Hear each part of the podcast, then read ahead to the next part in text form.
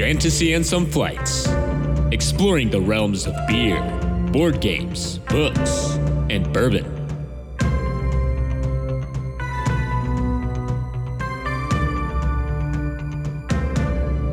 Welcome to another episode of the Fantasy and Some Flights podcast. I'm Nelson. And I am Dalton. And tonight we got an interesting kind of topic for you. We're talking about virtual games because, you know, now that we live so far away, we're doing a lot more virtual gaming. So we thought we would Yeah. kind of talk about the good, the bad, the ugly, all around virtual games. So I, I'm excited for this one. This one's, uh, I think, going to be a really interesting topic for us. Yeah, yeah. It seems like something that was kind of like done in emergency when COVID hit, and now it seems something that like, well, now that we kind of know how to do this, maybe we should continue, right? And there's a lot Yeah. of people who are kind of like taking it forward. So it's like, okay, now that we're doing this, not just like in an emergency, we're going to seriously do it all the time. Yeah. It becomes a becomes a pretty core topic for us, I think. Yeah, it's definitely like kind of conference calls or like video conferencing at work. Like everyone was forced to learn how to do it now that we're kind of back back to normal. I, I I don't know if that's the correct term, but back to being Right. in person, people are more apt to oh, we'll just, you know, hop on the video call or whatever. But Right. yeah. Right. But we are drinking tonight, so we uh we do have our flight section. So Dalton, what can you you want to tell me what's on your flight tonight? So I'm continuing to just kind of explore local breweries now that I'm in a different location. So this is the Longmont Brewery. Longmont, Colorado is where I'm living. Um, it's Oh, called cool. Wibby, Wibby Brewing, W I B B Y. Yeah, it's a really fun name. And Wibby specializes in lagers. Um, so they basically only make lagers, which is like super like unusual for American breweries, right? We talked about this a little bit in our Yeah. beer episode that Nelson led, but ales are significantly easier to make, and so a lot of microbrews were kind of focused there. Um, Wibby said, "No, screw that. We're going to make uh, lagers because we think they're cool," um, and so that's like that's their main thing. That's really interesting. Yeah, right. I, when someone said that, they're like, "Oh, if you really like lagers, you should go to Wibby," and I was like, "But why?" And they're like, "Oh, because that's all they do." And it's like, okay, then I will definitely go there. Yeah. Like, Be good at one thing, right? yes, and they have done that. kind of Um, like so we're very I'm- good at board games, books, bourbon, and beer. exactly. Yeah, just like us. Just one. It's one really big thing. We're good at you know our lifestyle. I don't know. but anyway, so I am drinking a Dunkel. Um, we didn't talk too much about Dunkels, but Dunkels are like a malted version of a lager. Interesting. Okay. Yeah, this is their double Dunkel. Um, That's hilarious. is brewed with yes, so it's an imperial Dunkel. Um, Seven point five percent, um, thirty-one IBU. Um, it has it's brewed with some chocolate malt, and then it's lagered on Madagascar vanilla beans. So fancy, fancy. Oh, Yeah. This is a this is a really good beer. This is this beer is delicious.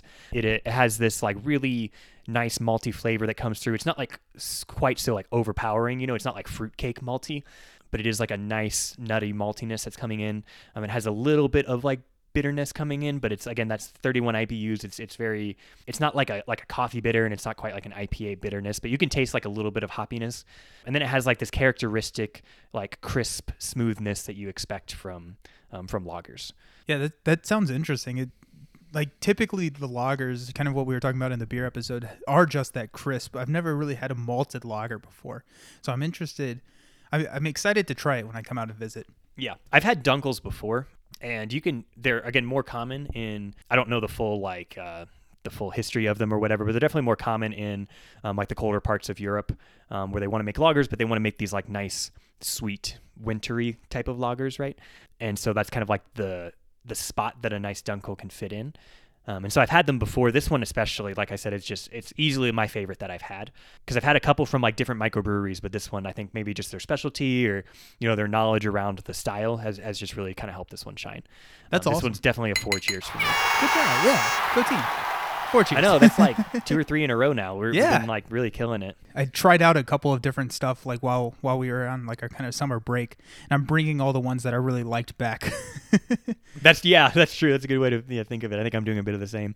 I'm thinking I might switch back to whiskey in the next like episodes um, because I'm kind of was able to highlight a couple of the beers that I really liked. And now I've picked up a couple whiskeys that I want to share. but- nice. But yeah, I, I wanted to since we recently had the beer episode, we haven't had a ton of lagers on the podcast just in general. Um, I wanted to take an opportunity, take the opportunity to talk about this one. Yeah, that's super awesome.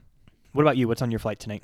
So I have I have an IPA on my flight tonight. I mean, obviously, but this is an IPA that's a little bit more mainstream than a lot of the beers that we've drank on the podcast before. This is from Elysian. It's the Space Dust IPA, and so Yeah, nice. yeah, so this is an IPA that I, I really enjoy. It's a four cheers for me because every time I see it, well, it used to be every time I see it, I would buy it. And it was a lot harder to find than it is now. And now almost you can find it almost Yep. anywhere. And so I was at Kroger the other day and I saw it. I was like, you know what? I I haven't had this on the podcast before. I really love this beer. It's heftier. It's around like an 8.2 ABV. Um, so I mean, it's got some kick to it, but it's kind of balanced out with. It's not super bitter. It does have higher IBUs at a 73, but it, it's balanced out. It's sweet. You get some fruity flavors coming in. It, it's it's easier to drink multiple of them than, than something yeah. that's usually you know that high of an IBU. Yeah. So that's a little dangerous. yeah, it really is. Yeah, yeah. For how heavy it is, it's really smooth. I, I kind of looked it up because I was interested. So the the name comes from so Space Dust comes from when it was first brewed back in 2012. There was some like leftover Galaxy hops that they had like dust from the Galaxy hops that they like kind of just like spontaneously threw into the brew, and and that's kind of you know Galaxy hops, Space Dust. That's kind of where the name came from. But they they have since like switched out the uh, Galaxy hops for um, Amarillo hops. So that the the namesake didn't really carry over to, to to the current product. But I mean, it's a it's a really good beer. I, I recommend checking it out, especially if you are. If you if you like IPAs, you'll you'll like this. If you're trying, if you're starting to drink more IPAs and want to try a little bit of a heavier one, I think that this is a good choice uh, for Gotcha. for people to try out. So, but that's Space Dust by Elysian. Very cool. Yeah, it's one that um, I know I've seen at your house a lot. I've seen a lot over the years, and um, and you're right, it has become uh, it's sort of like Zombie Dust or something like that, where it was one of these IPAs that people started to really like, and so then they started to really just put out a lot of it and really focus on it. Because I don't even know that I've had anything else from Elysian. I don't recall. It, it wouldn't surprise me if I had. It wouldn't surprise me if I hadn't. it's Yeah. not a brewery Yeah. that I seek out. for sure. But but it seems like now you, you can you can find that one um, that one pretty readily. So Yeah, yeah, yeah. What about um, let's start with you on the on the table section tonight. I feel like I start pretty often. So what's uh, what's been on your on your table recently? Yeah, so I've had a couple of games on my table, but there's two that I kind of really wanted to highlight today that I wanted to talk about a little bit more. The first one is a game called Pipeline. I didn't really think about it because theme doesn't really like play into a lot of what I'm thinking about of a game. But someone like Mhm. commented on Instagram and they're like, "That's kind of a weird theme. Like, but you're an oil company refining oil." Like, so he's like, "Why don't we just as have a chemical another- engineer that hits a little too close to home. me, the moral implications Yeah. are a little Yeah. uncomfortable. He goes, "Why don't we just have a game like burning down the ra- Amazon rainforest or something?" It's like, "Oh, yeah, that's tough." right, megan tons of carbon dioxide emitted is your victory point. yes, yeah, but yeah. So, so this is a game that was designed by Ryan Courtney, published by Capstone Games, which they they've done like Maracaibo and stuff. And then the art specifically is by Ian O'Toole, who is the one who does all like the Lacerda titles. So. Yeah, amazing we art. really like Ian O'Toole. Yeah, Yeah. really beautiful. This is a interesting economic game because it has some like as- abstract shape, like connection point type things that kind of like Okay. are, are not in an economic game that I've normally played. And so what Yeah, you're this doing is your favorite mechanic. yeah, right. Um, but what you what you have to do is you're basically buying these pipeline tiles, which are like one by two grids, and there are three different colors of pipes, and you're trying to like make the longest pipe possible. And like these, all of the pipe tiles are different colors and different shapes, different lengths, and they just kind of you're just trying to put all. It's like a big puzzle that you're trying to build build out. Wait, you said they're one by two grids? Or I'm sorry, it's like a one by two tile. So Okay, like it's twice like as it's long just a double tile, basically. It's a double tile. Yeah, yeah. It would be like a Carcassonne tile, but it's like two Carcassonne tiles stuck together. In Yeah, the sense okay. of like a Carcassonne tile always will match with something else, Mhm. right? Like they're always the same points. It always goes up at the at the same spots on the tile, so you can like match Right. them up. You just have to figure out and optimize how you're gonna get you know this weird turn to come in and connect to your other orange pipes. And so Gotcha. it's Yeah, like this spatial sense. element that is lacking in a lot of heavier economic games, um, Mhm. at least that I have played. So that that was kind of interesting. Um, I, I thought it was I thought it was weird. It was, I think, what I liked about it. It was not hard to make a a pipeline like a, a, decent pipeline, it was hard to make a good pipeline. So like you could still Okay. play the game and be successful in the game if you're like me and the spatial element just wasn't there, right? I have a really hard time picturing that when I'm when I'm playing games, I have to pick things up and move them around. I just cannot mm-hmm. visibly see how that would connect into the existing infrastructure. And so I, I really enjoyed that part where I could be subpar in my building of the of my pipelines, but still be competitive in the game. Yeah, that's nice. How did kind of like the economic portion of the game kind of fit in? Yep. So what you're doing is it's it's a worker placement game, and what what you need or what you're doing is you're buying like crude oil, and based on how long your pipeline is, is basically how much you can refine the oil into one of three higher grades. And so the highest grade sells for the most money, and what you're doing is you're trying to uh, fulfill different contracts or different orders that the the board has out, and you can also just sell them back to the market. If you sell them back Okay. to the market, so say I sell a level one blue oil back to the market, it gives me a price. I take that money, but then that level one blue crude oil is available for someone else to buy. And so, Okay. if they have the infrastructure to take that level one to a level three, it may be beneficial for them to go to that market, buy that level one oil that I had just sold, and then take it to a level Gotcha. three to fulfill an order or to sell it back at a higher at a higher rate. Yeah, it's kind of a nice like physical representation of like supply and, and demand, right? There's a lot of different ways that like supply and demand gets like implemented into economy games.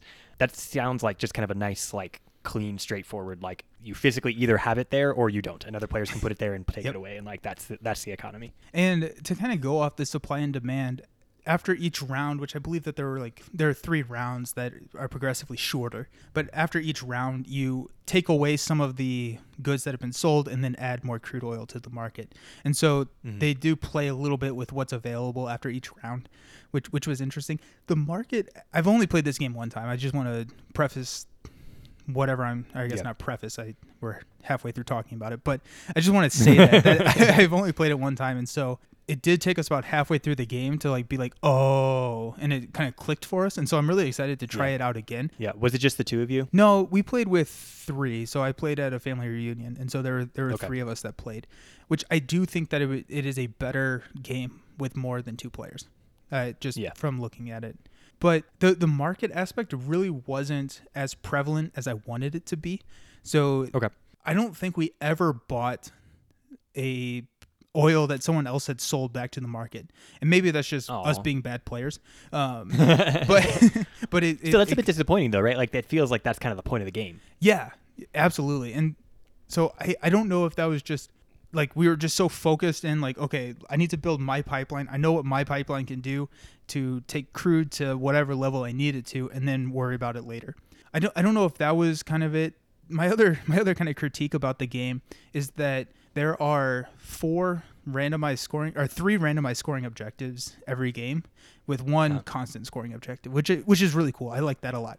But the the starting game that has you choose like the however many like the three that you they suggest you start with um, Uh-huh.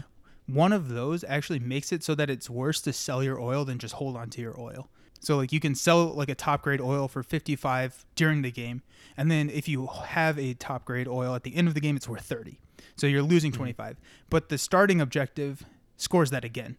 And so like it's worth 60 instead of 55 and like I was just dumb. Like I, Oh, gotcha. It just kind of like undoes itself a little bit. Yeah, and it, it was actually like I, I made a move at the end of the game where like I f- fulfilled an order and actually lost like 20 points because of that. If I just Jeez. didn't take that action, I which was just kind of weird. I, I thought that was kind of weird. But I mean, there's a deck it, of that's like a that's a miss. That's a you're right that that is a gap in game design, right? Like players in general should not be rewarded for doing nothing. Like you should be able to interface and interact with the game and get rewarded for that because that's fun, right? Like now I, Yeah. I recognize like yeah, in strategy games where you're attacking people, yeah, okay, there's there's definitely times where it's like not attacking. Like that's not what I'm talking about. You know, in this style game that's like it's less interactive. It's an economy game, so there's interaction through that, but it's less interactive in general than like a than like a dudes on a map style game. I, I shouldn't be rewarded for just not playing the game.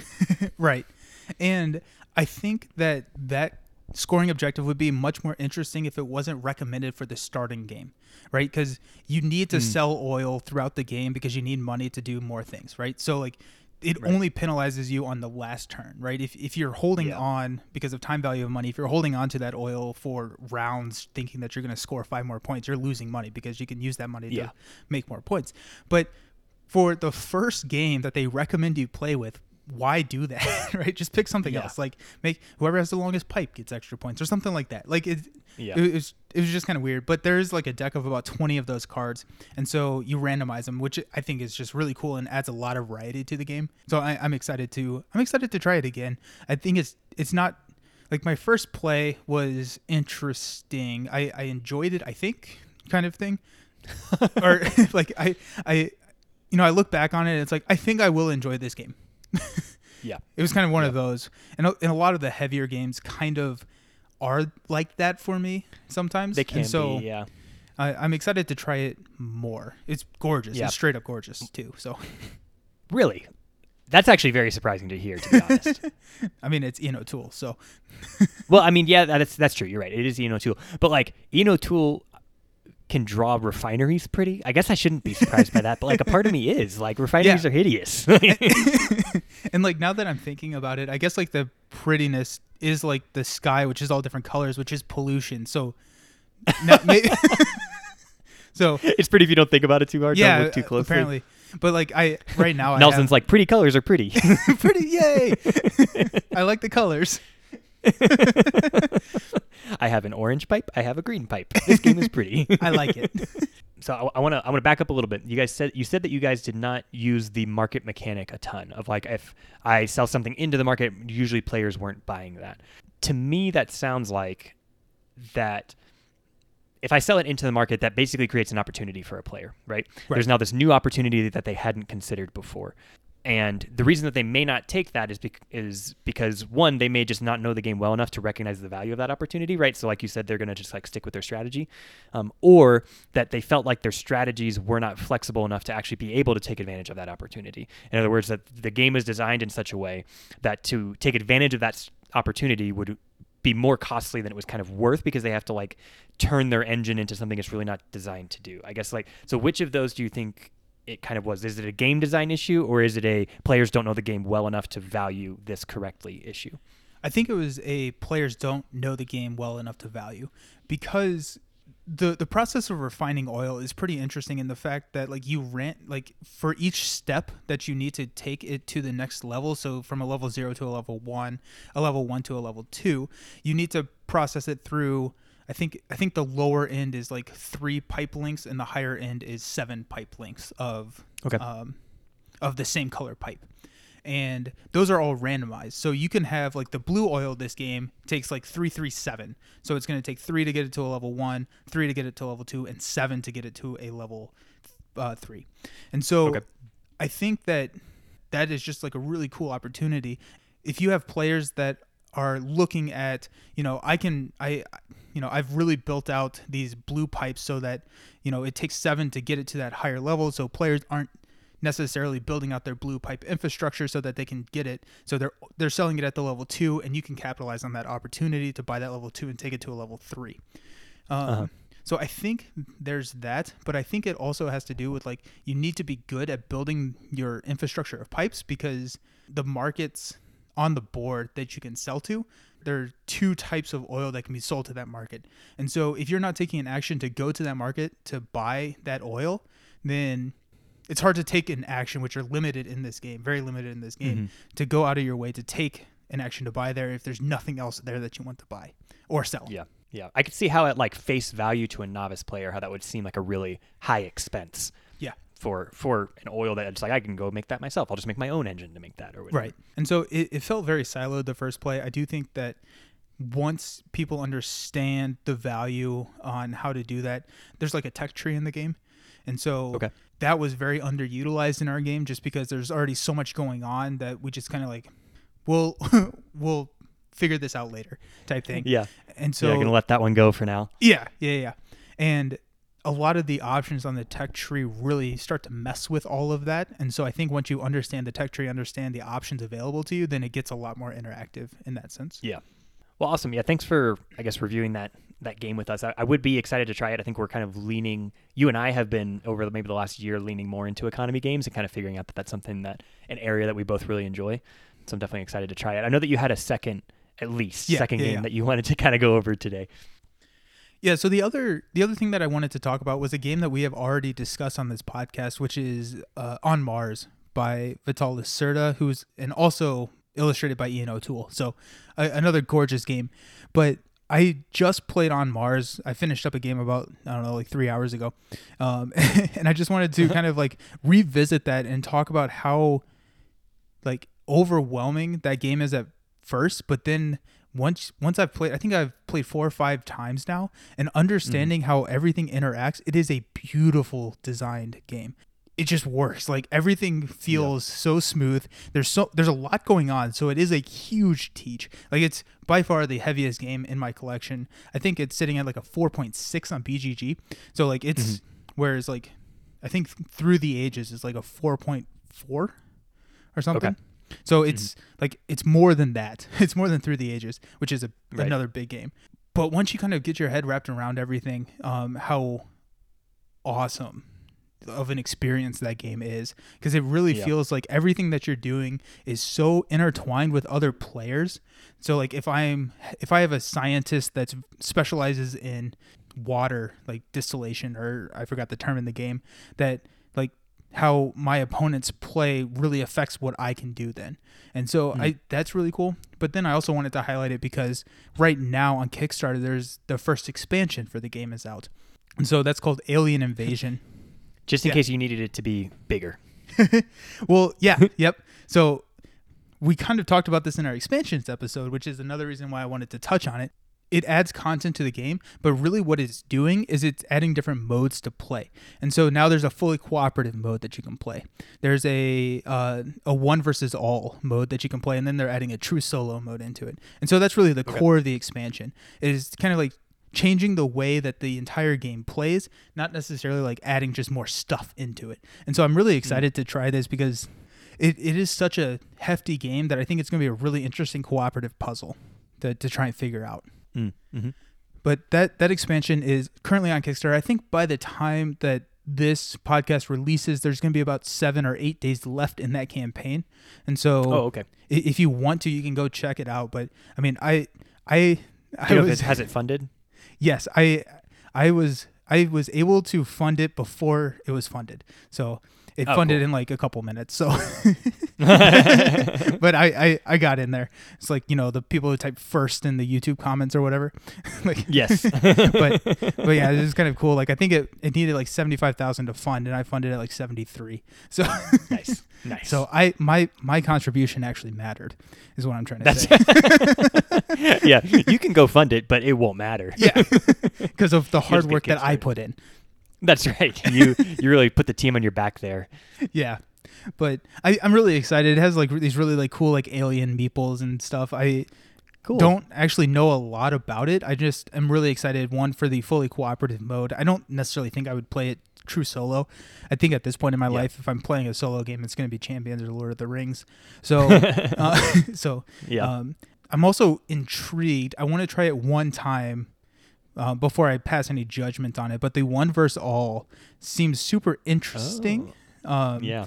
those games can be very mean, I think, if the one player probably knows the game a lot better than all the other players, especially like in this world that we live in where there's a plethora of games to choose from. If someone's Right. playing that one player, they probably are teaching at least one other person at the table. And so I'm interested to see how that kind of works out. Like, does everyone need to be at the same skill level or anything like that? But we'll see. I wonder if the one verse all Is it a way that you can kind of adjust or control the difficulty a little bit so that you Yeah. can yeah, be the one player where everybody else doesn't know what they're doing, um, but everybody can still have a have a really good time? Yeah, yeah. So I I hope that that is the case, but I guess we will see. It, I think it's expected to deliver in June of 22. So Okay. that means it will be here in September of 23. Um, right. nah. For sure. Well, that that is exciting, and it's exciting to to hear that they are. I guess adding in a smart way, expanding in a smart way, um, that they're going to take the backbone of the game and kind of maintain that, but be able to give you a different experience with it instead Yeah. of again adding to a content to a game that's a 4.6. You know, it's like Yeah. ugh. As much as I love Twilight Imperium, it's like, do I really need more like content every time they ex- they release an expansion? And and turns out yes, yes you do. So Right, I do. Most people don't, but that's fair. but but yeah, I'm, I'm excited to try this one too because it is one that is high on your ranking of board games that is Yeah. unplayed for me. And there's only you know there's only like one or two things that really cleanly fit into that category Right. of, of games that you love that I have not played. Right. But yeah, that's kind of what I've been playing. I am really interested and excited to try on Mars with you. I think that I, I guess this is a, a, a good segue into the icebreakers. I think it is one that you probably need to play in a physical, uh, at least for Mm. your first time. It, Yeah. There's so many moving parts, which I think is detrimental in a virtual game, which we'll, we'll we'll get to. But we did have an icebreaker last episode, the fireside, which you you gave to us, which was um, what are what are some of the things you like and dislike about game nights. And so we we put that question out there to the uh, to the internet, and it got some responses. So I, I want to go through some of those responses because I think they're kind of interesting, and that I think will guide us right into our topic for tonight. Okay. So, okay, do you want to start with what people like or what people dislike about game night? Um, let's start with the good. Okay, I good like news it. first. Yeah, good news first. Yep. So so we got a good a couple good responses. Uh, we'll start out with one of our one of our friends, the bad Mad Board Gamer, who is part of the Gateway Network. The bad board gamer. Did I say bad? well, you said bad and then corrected it, but Oh. it's just funny to think of him as the yeah. We our, our friend, the bad board gamer. We invite him over because we like to have somebody to beat. Oops, sorry about that. Um, but so the Mad Board Gamer uh, said creating memories and the inside jokes. 100% agree with that. Yeah, CP absolutely. Wilson for Gaming with Jammin and All Right Seven or All Rith 72. Um, they all kind of had the same answer of spending time with friends, which I Yeah, that that is my favorite part of it. Um, for sure. Dub and Dub Games said dominating the competition. Duck Duck Blossom said epic wins and not knowing exactly who is going to win, which I think is, which is really great when a Huh. game can do that. When you don't know Yeah. who the winner is until the end of the game. And our game with like our game of On Mars was like this today. So going into in-game scoring, I think I was at 41 points and my wife was at 6 points and she ended up winning, which was insane. like it was, it was it was awesome. TT Tabletop said the interactions, just like being physically present with the interactions of everybody. Uh, Board Game Compendium said the spontaneous laughter when someone makes a dumb move or like funny trash talk. So yeah, yeah. That kind Um, of gets back to like some of the like inside jokes, right, from Right. Mad Board Gamer. Yeah. Like, you know that those those really dumb uh, those really dumb moves can definitely can definitely make that happen. Oh yeah, oh yeah. Baking and Board Games, which is an awesome channel uh, or an awesome uh, account to go go take a look at. Uh, they said spending time with friends and snacks, and so true. The snacks are the snacks are great. Yeah. Uh, Swoozle said being able to take your mind off everything else that's going on in the world and enjoy the moment. And I thought that was a really good answer because Yeah, that's something that I struggle with. I think like I for whatever my just personality is, I'm always thinking about 10 million different things and Yeah. I'm trying to be more present and I think game night Mhm. is a really good area and a like a, a healthy environment to do that. And so Yeah, absolutely. To kind of practice that in. yeah. And then um, this the great Gomi kind of spanned the likes and dislikes. So I wanted to read both of his to transition us into the dislikes. So Sure. the thing that he likes is actually having one, which yeah.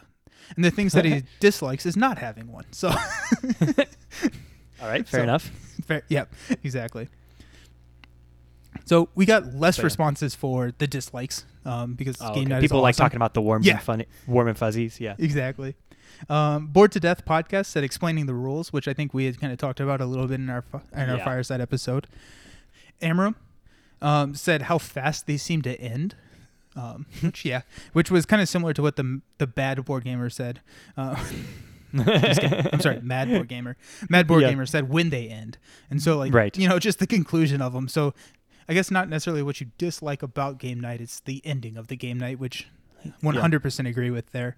That is a good point. That like game nights can be really hard to for like yes, hard to schedule, but like really hard to know like how long to schedule for, right? Yeah, Because yeah, you're like, well, how, how what games are we gonna play? Like, how long might those take? How long? How many games do we want to be able to play? Like, I think like roughly six o'clock is like when a lot of people will try to start. You know, if it's like on a like a Friday night or something, and then just kind of let it go till like whenever it goes.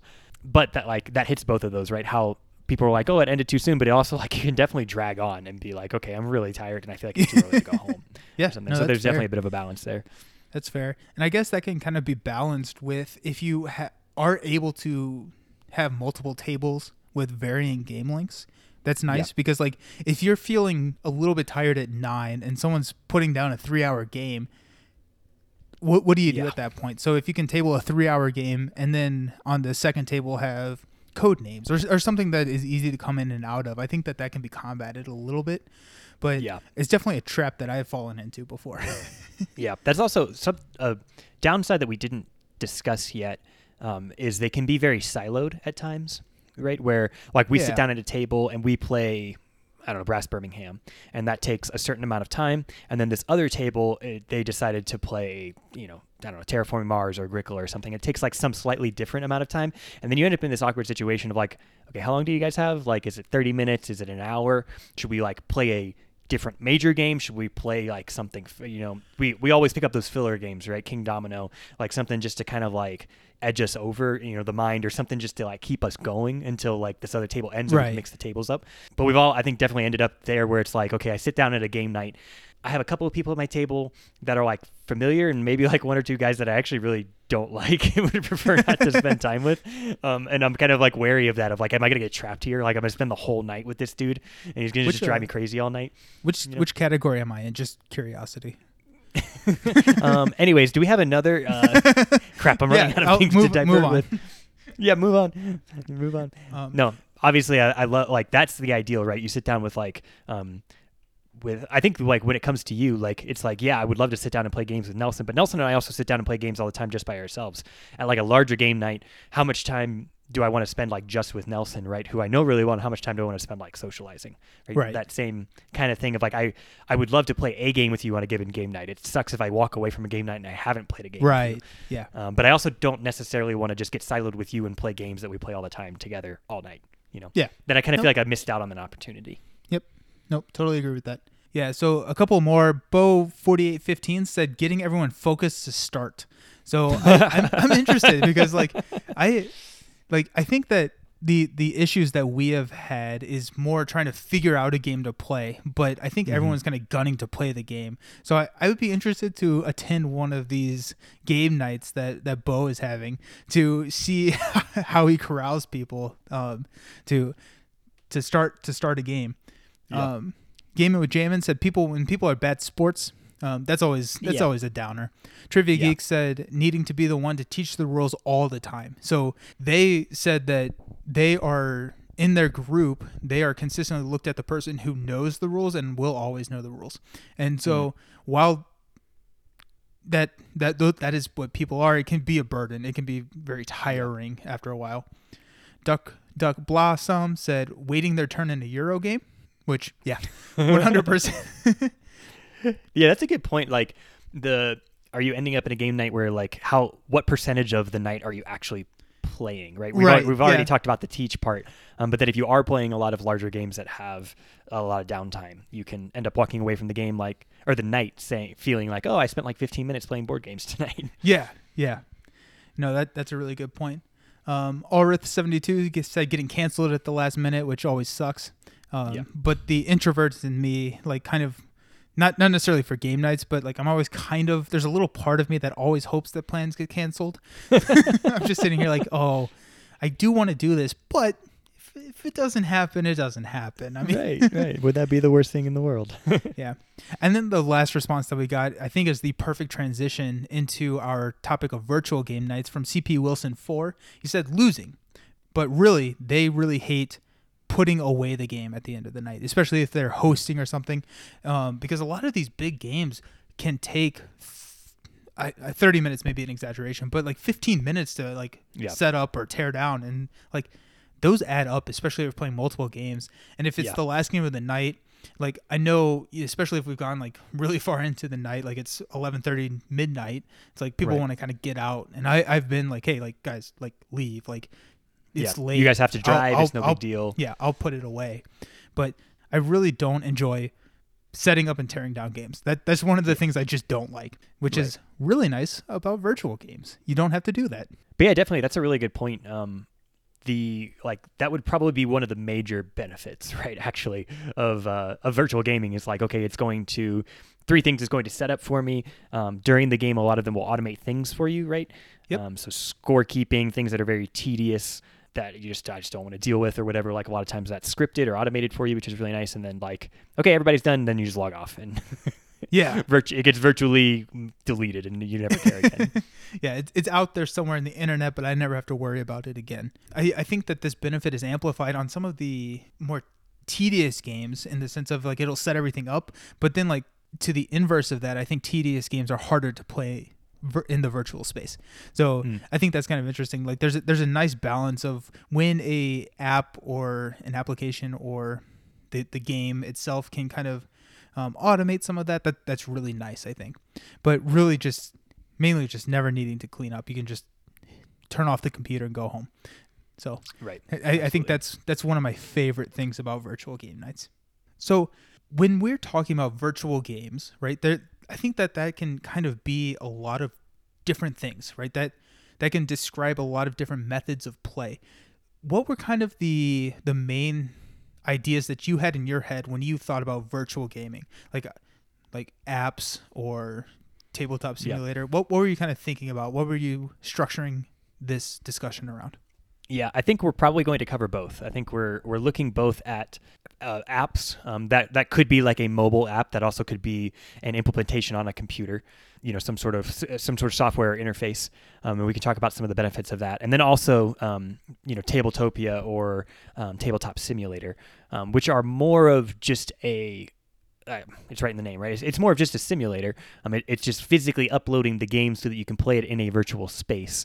They will have things that are often scripted for you, which is helpful, but the the interface is going to be just set. It's going to basically look like you're sitting at a table, and there's kind of some limitations to that, right? Right. Yeah. I think the only other one that I was kind of thinking of is um, we have done games over like Zoom where we're playing the Hmm. physical game. We have two physical copies of the game set up, and then over like a, a video chat medium we're playing. I didn't necessarily think we would spend much time or any at all talking about that, but I just wanted to highlight that as we have done that and we have called those like virtual game nights before, but that's not necessarily what I wanted to structure this episode around. Is that fair? Right. Right. Yeah, I think that is fair. I think that ha- is extremely limiting and extremely difficult, and can be even very frustrating. Um, you're Yep. you know, most of the time when we play those, we recognize like this is no longer a competitive game um, because one or one or more of the players just will not have the required visibility. Um, Right. To to be very competitive in it. In that vein, I have played personally Axis and Allies over a Google Sheet. That's horrible. That so sounds we had one person. Yeah, it was ridiculous. So we had one person who had the game physically set up, and then we had like a Google sheet that had the territories and the units listed, and then we used like a like a random dice simulator or something to simulate That's battles, and and it was just. It was hard. We did it because half the people playing were on a car ride, and so it was like a it was Oh, like a very long car ride. It was like twelve hours. It was a way to kill time. Um, so that part of it was like kind of fun. So you got um, through three turns. Right. exactly. No, we did actually finish the game, but super but I, again, that was like we we recognize going into it, we're doing this for fun. Um, we're not trying to be super hyper competitive here because it just it's it's extremely limiting. So I, I agree. I would say that's out of scope. Um, it, it can be done. You're gonna have to find your own way to do it and whatever works for you and your team. Um, but we have a lot more to talk about just within Tabletop Simulator, uh, Tabletopia, and like applications, both mobile and um, and and like Steam or computer based or whatever. Um, that I think we have a, we have a, we have enough there to cover. Yeah. Let's start the conversation since we just came out of the icebreaker talking about game nights. Let's talk about specifically game nights implemented in, in the virtual space. We have talked a lot. We host a virtual game night um, on the second Saturday of the month. We host it through our Discord. You wouldn't actually technically need to be within the Discord to play on it, um, but that that's kind of like where we organize it. Um, if you, if you wanted to like chat with us, right, be in voice call with us, that would definitely be through our Discord. But you could also just log. So we could ha- we haven't done this, but someone theoretically could just log into like a tabletop simulator lobby and like text chat with us through the lobby or something like that. Um, but so far, everyone um, who has participated has been a part of the Discord. Some of the I guess challenges with that. Let's start there. Um, I think the advantages are obvious. That's why like the advantages are that we can play with people from all over the world, and we have. We have people who are playing from Brazil. We have people who are playing from Europe, um, and we have people obviously ourselves and others playing from the Americas. The struggle becomes I think first of all, timing. That was the, kind of the first thing that came to my mind um, when we talk about scheduling. Um, we're playing with all different sorts of time zones, and some of that's like our own challenges, right? That's just that we Yeah. have this really wide group of people who are playing, but but time zones, and and so we're kind of like, okay, when do we need to start? When do we need to end? Our our kind of window of opportunity is maybe a little bit more limited than would be in like if everybody just lives in the same town and you can all show up and then drive home, right? Yeah, yeah, absolutely. So double-edged sword there. another one that comes to mind i think i think you yourself and some others in the icebreaker responses had highlighted kind of the enjoyment of the communal like let's figure out what we want to play tonight and and kind of this like oh hey i'd like to get a game started of this like oh i'd love to do that. Um, the way we kind of do that is we send out a survey. We figure out what people would like to play and then we get like send out a survey a second survey with preferences of hey here's i would like to i would would or would not like to play this game and then we kind of organize tables that way. But all of it's kind of like done beforehand. Um, so it's kind of it can feel more like where in a in a larger game night it feels like oh 12 people are hanging out right? Because everybody's in this same room you're just in different parts of the room but you can hear their voices you feel very communal. In this virtual space you feel more like you're kind of isolated to your own table right you're only kind Yeah. of playing with like the three or four people who are at that table and in order to like hear what's going on in the other tables you have to like leave your voice lobby and go into theirs Yeah, which is nice to be able to do. Mhm. Like when, when a game ends, like we have people jump into a different lobby, ask, you know, hey, how long, how much longer do you have? And so this happened in our last game night where we were playing a game of Marvel Champions. The other table finished and they wanted to play a game with us afterwards. So they hopped in, they asked us how long we had left. We were like, ah, probably about 30 minutes. So they left and there were just two of them remaining. So they played a game of Seven Wonders Duel that ended right about the same time as we did, and then we were able to play together. And so that was nice you you had mentioned kind of how we set up game nights um, Uh-huh. where you kind of know what you're playing before uh, or a couple of hours before we actually sit down and get into the lobby to play so this this provides a benefit where we will always have someone at the table that is willing and able to teach the rules for players who come Hmm. in but usually um, a lot of the players have already you know they know we're playing the gallerist tonight. So they go in and they do a rules kind of review and they understand the rules as they're coming in which i think is a benefit because you can really Yep. hit the ground running in in this space. That that is definitely not required to participate. It's just a, another benefit that we have seen that you know when people come over to play a a physical copy of the game and we decide 10 minutes before we're actually playing they don't have that opportunity to go learn the rules on their own Yeah, it's a good point. Um, another like benefit um, we don't talk a ton about, but when you show up to a board game night, there is an enormous like cost of investment there, right? Like typically there has to be like a like one or a couple people who like already have a really large board game collection. Yeah. Um, because and and like because just because everybody has to or, or everybody shows up with what they have, right? But you look around and it's like, man, there's like a there's like over a thousand dollars worth of board games in this room right now. You know, like it Yeah. can get really Yeah. expensive, and virtual gaming is not that way, um, and that that can be really really nice. Um, that we, you know, a lot of times when people kickstart things now, um, if it's a big developer or whatever, they want to generate some interest for it. A lot of times they will actually put out a tabletop or tabletopia mod so that people can try the game right? And and so now we're able to actually play games that aren't even out yet um, in our virtual game nights. We're able to uh, play games that are like really expensive. Um, just cost of ownership is really expensive. Maybe there's a lot of expansions or something, or we want to try expansions. You know, it's a great space to just kind of like try some of that out, and then you can go buy the game later if you liked it. Yep. Um, but that like it really. Because we, we've all done this, right? We've all purchased a game that we had high hopes for and it just didn't play out. And then you're like, well, crap. Now Yep. I spent like 40, 50, 60 dollars on this game that I'm probably was only a one-time play because it's just not my favorite. Um, Yep. That kind of eliminates some of that uh, trial and error a little bit for you. Yeah, absolutely. I think every single one of our game nights so far that we have hosted has been through Tabletop Simulator, Tabletopia. Mm-hmm. Um, I, I'm interested in talking with you kind of about some good and bad implementations of different games in app or TTS form. Uh, Uh-huh. One thing that I wanted to just kind of put out there, kind of talking about the entire virtual game nights or virtual gaming as a whole, is that I have, and I, I don't know if this is just me specifically, but I have a harder time playing heavier games um, on these specifically like tabletop simulator because if there's a lot of little things to move, I typically get frustrated more easily. Where it's Yeah. you know like the tactile nature of moving a bunch of ships in Twilight Imperium is a lot easier than you know dragging and highlighting the 14 different ships to move them in to a um to a di- uh, adjacent space, and so I have a harder time with heavier games with a lot of chits and then also more strategic games. I for whatever reason I am able to think better if I stand up and like take a step back Mm. from the table and I will physically do this in a, a a game night where I'll take a step back or I'll cover my eyes to cover my peripherals which helps me focus. And with Yep. like TTS or an app I just I can't do that. Like there is no dis- physical distancing. I guess you can like zoom out, but like that just doesn't help Right. me because then I can't read anything. So Right. uh, so I find that like I my enjoyment of virtual games is significantly higher for the lower complexity games typically. Yeah. It seems like to me in many games there is less downtime. In that is not true like overall. I think I, I think we have some games that we would actually if given the option, even if we were all in person, we might just sit down and play on our phones instead of like actually pulling the game Yeah. out. Right through the ages, maybe might be an example of that. Yep. For the most part, um, in virtual games, because the user interface just does slow things down, there's typically higher downtime. That can lead to, I think, people wanting to spend more time thinking about their turns because it feels like it takes so long to do that they want to get it right. And there's less of an instinct to just act, you know, because it's so Yep. hard to act. They want to like make sure that they're doing the right thing. And so that kind of can exacerbate that problem where like now people are taking a long time to think. And so it's something you can definitely be intentional about and get past. Like you can be with a group that says like, "Hey guys, you know, um, we're going to try to really be really intentional about holding each other accountable to taking turns. You know, we're going to try and help each other to move. If there is a lot of things to move around, um, we've done that type of thing for Twilight Imperium before. Um, where it's like, hey, I'm gonna like do this. Can somebody? That means I'm moving all of these things over here. Can somebody do that for me? Because like Yeah, I, okay, you know, yeah, like I, I have to go do these other things, and I only have one mouse. Um, and and and we've done that, and that, that is helpful.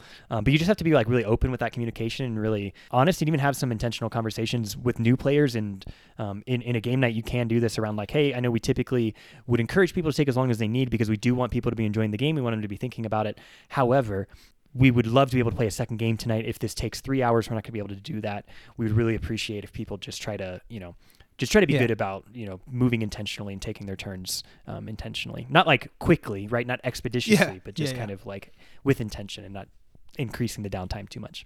Especially because it can be so hard to have like those side conversations that make in-person in-person games more fun.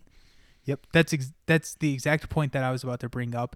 Is that Yeah. with a virtual game night, because you're all in this same chat lobby, you can't like whisper to one person, and Yeah. so like this really kind of I think hurts like the Twilight Imperiums, the Game of Thrones, where there is that kind of like political maneuvering that players are Mhm. doing.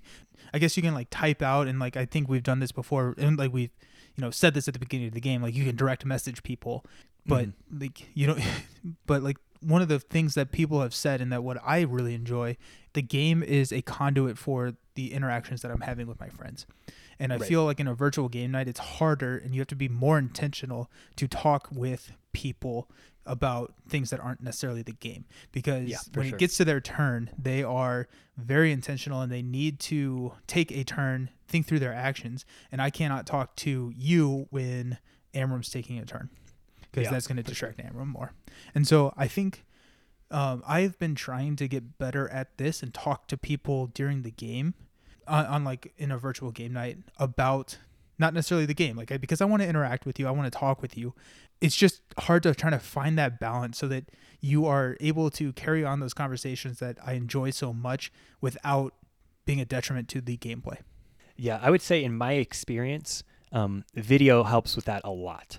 It's something I've considered just in uh, my like desktop computer does not have a camera, and so it's something that I've really considered investing in because we can do like uh, again we organize through Discord, um, and Discord will allow you to do like video chatting.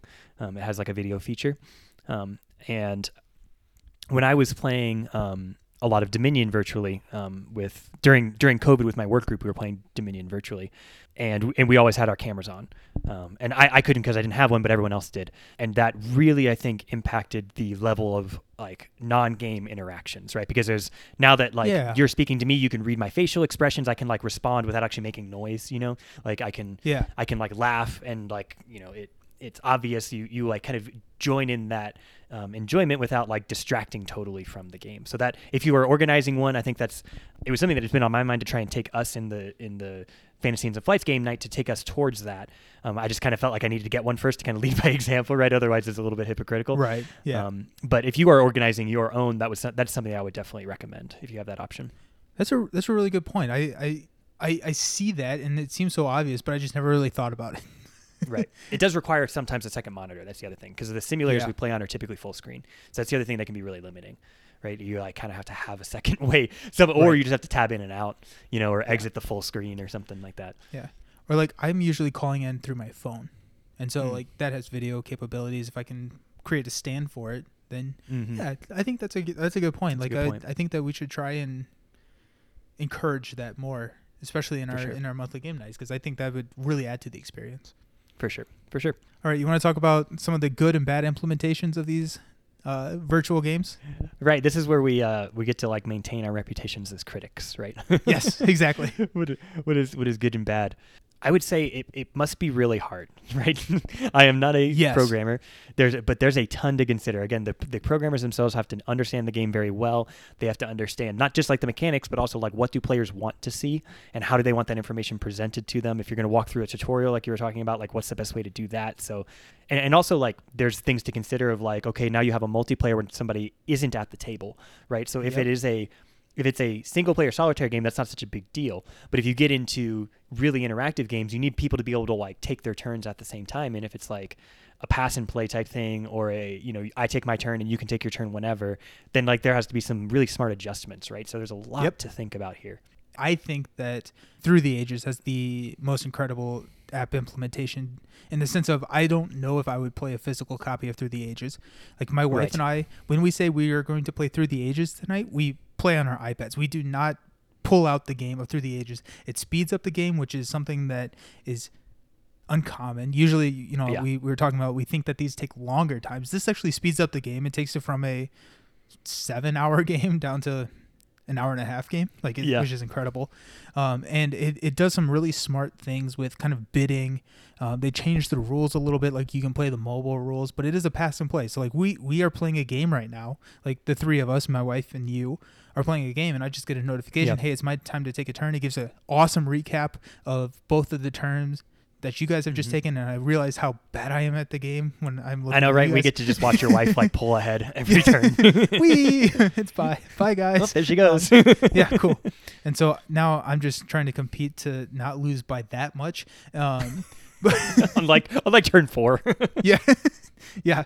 But I, I think that Through the Ages do, does a great job. I just want I we needed to talk about it, so let's just get it out in the open. Let's just talk about that. Um, about it's a phenomenal implementation. Highly Yeah. recommend playing or buying Highly. that app. It's on Android and iOS. It's cross-platform, and Yep, really um, smooth. If, and if you download it, play with us because like it's it's an awesome game and you can have multiple games going on at once. I usually don't Yeah. like to have more than two because it really starts to mess with my head. Um, Yeah. But like that is something that we have talked about wanting to do is just not necessarily on game night, but just have a uh, continuous game uh, going of through the ages for different people. And so yeah, for sure. that, that that that's the best implementation for me. Yeah, I, I would totally agree. I, I don't think of my list as I was thinking about it, is like I don't think I have a mobile impl- implementation or even just an app implementation that tops through the ages.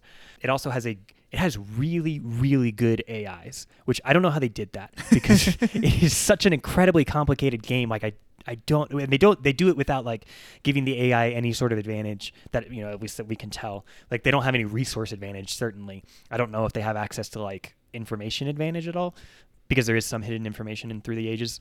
Um, Right. So I don't know if they're making decisions based on that. Um, but they like they're like expert level AIs are like hard, like really Yeah. really hard to beat. Yeah. Um, and then there's a great like sort of challenge mode where it just it will put it will change game rules a little bit. It'll like say like oh these things score slightly differently, or like you start with this disadvantage relative to these um, to these AIs and you have to figure out how to beat them.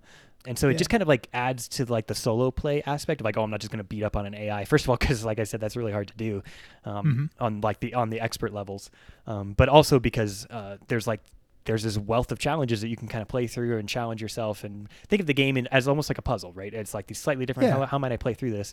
And because the AIs are so fast, you can finish a game in like maybe 30 minutes or so. Yeah, yeah. um, which is really rewarding. to get to get that heavy of a game knocked out in under an hour is just I I don't know how they did it. Like Yeah. I and then also all Yeah. the stats that they give you at the end of the game is are really cool. You can kind of go in and Those are like cool, see yeah. exactly where you lost, um, and so that's always kind of interesting and fun. Oh, that's the area where I started to mess up. yeah. Um, and I Yeah. think, uh, like we said, I think it makes it faster because there is so much tedious manipulation in through the ages. Yeah, um, that there's the, all these tiny little pieces, little resources you got to move around in certain ways, and it's it, it's the critique that we've talked about in the game before that that part can be a little bit clunky and a little like I don't know if it's even poorly implemented, but it's just like not natural, and so it's really nice that the game just like does that for you. That it manages specifically happiness, right? That's the main one where you're like, I don't Yeah. fully understand. Even though I understand the game, I still don't always know how happiness works. right, right. Um, the other game that kind of came to mind in terms of like really heavy games that are implemented is Terra Mystica. That has a really, oh, okay. I would say it's not as good. Yeah, it's done by Digidice, and I feel like I've played other things by them. I think they did Oceans. Oh, I've heard that. don't quote me on that, but which I I don't know if I can even say that because like this is a podcast. It's supposed to be a reliable source of information. But anyway, just don't quote me on that thing specifically. Specifically.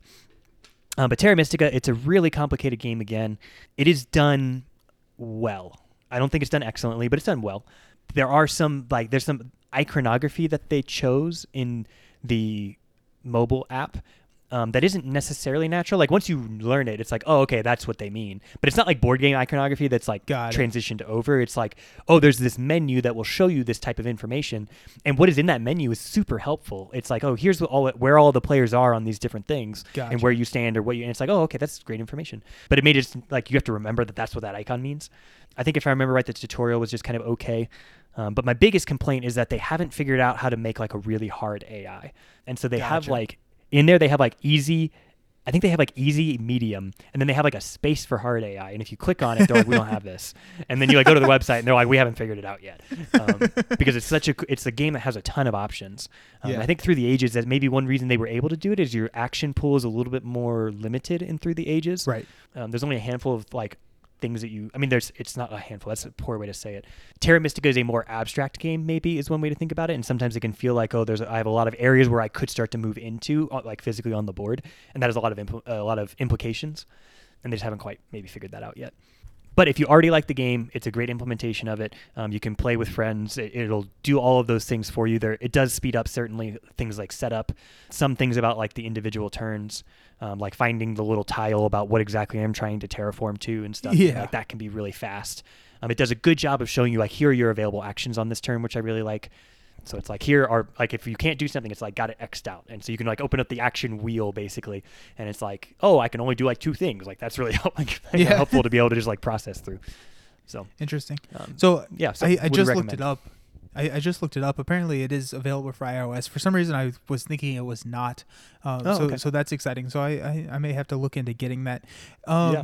Does it have like a asynchronous option, or do you have to? If you're playing, if me and you are playing, do you have to be sitting down at the same time and playing it, or is it kind of like a through the ages where it pins you into your turn and you can go? it is asynchronous. Um, if you think about Terra Mystica, there's really nothing that you have to do on somebody else's turn, except for if they build next to you, then you have to like choose whether or not to like gain like mana or whatever it's called from that. Right. Okay. Um, so it just gives it it just gives you that option at the start of your turn when it does like the turn recap.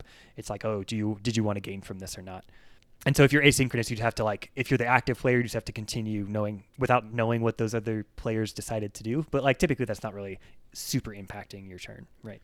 Like the decisions you're That's making on your turn anyway. So yeah, a couple Oh, of good. like uh, changes in in that sense, but overall pretty. Uh, it's a pretty solitaire game, so it transitions pretty smoothly to an, an asynchronous play. The spiritual successor to Terra Mystica is Gaia Project, which is a game that I have Mm. played um, a good bit. I, I love Gaia Project. It, it's one of my top five games of all time. Uh, I played a implementation on a website called Board Gamers, and it was 2D implementation of the game. Right, like, like they draw like a Mhm. little square if you had a you know satellite in that tile. Like you could run this thing on a computer that was 15 years old. Like the rules implementation was phenomenal. It was just a very poor like like user experience. Yeah, like graphics so, interface. Like yeah. it's not going to teach you the game. The graphics are awful. It was really easy to play, really interesting, but like it's kind of interesting to hear that contrast from Terra Mystica, which is the older game, and they don't have necessarily that for a Gaia project yet. But like I, I wanted to talk about that because that was one of my examples of a bad implementation. But I think you bring up a good category there. There's a lot of, I think, sort of. I, I, I'm going to use the word cheap. I don't mean that den- as a detriment. I mean that as like typically they are like low resource based implementations. Like it might just be like one person or it might be like a, a small group. Um, so they've implemented a game like on a website or something. Um, and like you said, in a very 2D fashion, like it's just going to put the information in front of you. Um, there's an application for for Axis and Allies that's very much that way. Um, there's an act, there's an application for 18 Chesapeake that's very much that way that we're actually going to be Yeah. using. I think we've talked about this before. Um, that we're going to be using coming up um, in a couple weeks. Um, a game we've organized over the Discord that is very helpful, right? It, it does because it does a lot of the math for you. It, it puts a lot of um, it helps kind of organize the information, but you kind of have to know the game already because it's first of all, like you said, it's not going to have a tutorial. Um, all of those kind of extras have been stripped out, um, and if you don't know the game, then understanding what the uni- user interface is trying to tell you can be a bit challenging. Yeah, I I had that down. It's 18xx.games. So that that's Mhm. kind of like the holy grail of 18xx, which like Yeah. to be fair, that downgrade in quality in that 2D implementation online is not that big of a downgrade than an actual physical copy of an 18xx game. So there there is that. Um, but but yeah, I mean that's a great point. It's something to be looking out for when you're looking at a tabletop simulator mod. And when I say like mod, um, tabletop simulator is an environment that people can create in. And so they Mhm. will create a mod for Marvel Champions, which you can load and it kind of does all the setup for you. There are good and bad mods, right? So Yes, and sure. what's really nice is that they give a, a a rating of mods. Like users can vote on how good a mod is. So when you're when you're looking at your options, there may be four or five different Marvel Champions options. Look for the one with the highest rating that we find. I would say the highest rating and the most uh, like subscribes, right? Because yeah, yeah, Um, yeah. It's nice that they use subscribe because it's not a download, it's not a one-time thing. A subscribe means that I clicked on that and I continued to use it. Um, and so like Yeah. I've gone in and been like, I didn't like this one, and I unsubscribed and subscribed to a new one so that I have like a different terraforming Mars mod or whatever. right. Um, and so that could be a really good indication of like, okay, fifteen thousand people are currently using this. Like this is probably pretty pretty Yeah. effective We'll be fine. if you can't find something on uh, a simulator, um, a lot of times some of the big implementers, um, I know Fantasy Flights is guilty of this. For for the for those big games, they will basically sue or whatever to remove their Yeah. IP from the um, simulator space. A, lot of times they will do that specifically if they have another online implementation available and they're wanting people to purchase it, and so they're wanting to remove that Right. option.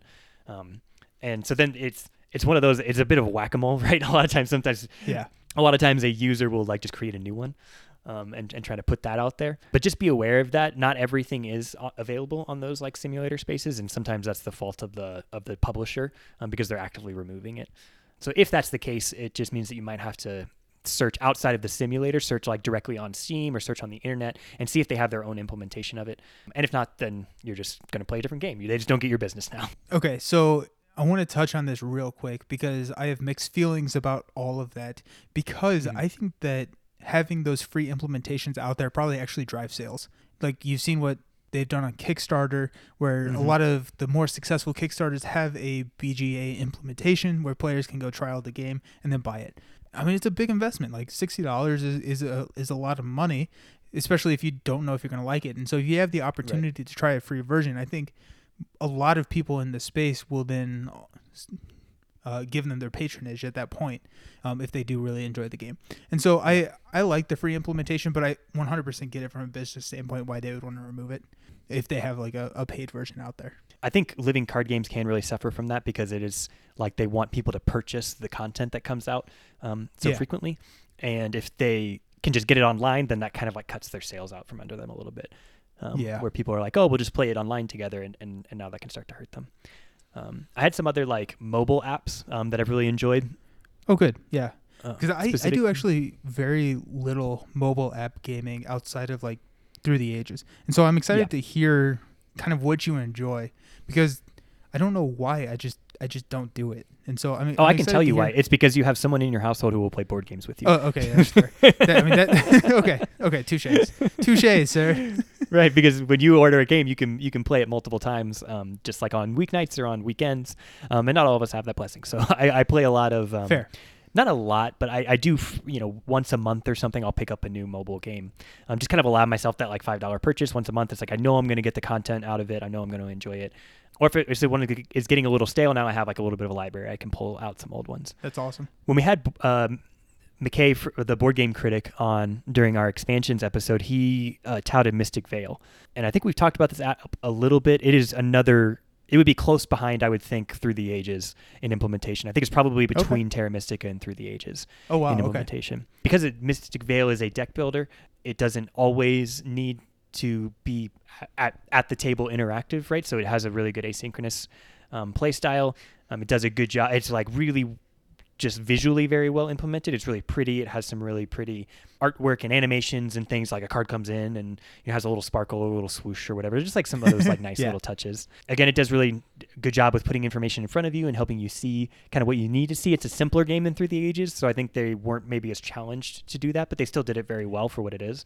Good. And then lastly, they do have some really good AIs that you can play against. Not maybe quite the like level of kind of challenges that Through the Ages has, where it's like putting different puzzles in front of you. It doesn't really have that. It doesn't really have like a solo career or story type mode, which some um, mobile apps do.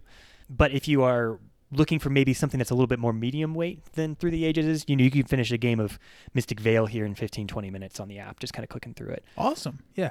So, Really cool. but that one's hard too because it is so like rewarding to physically own Mystic Vale. yes.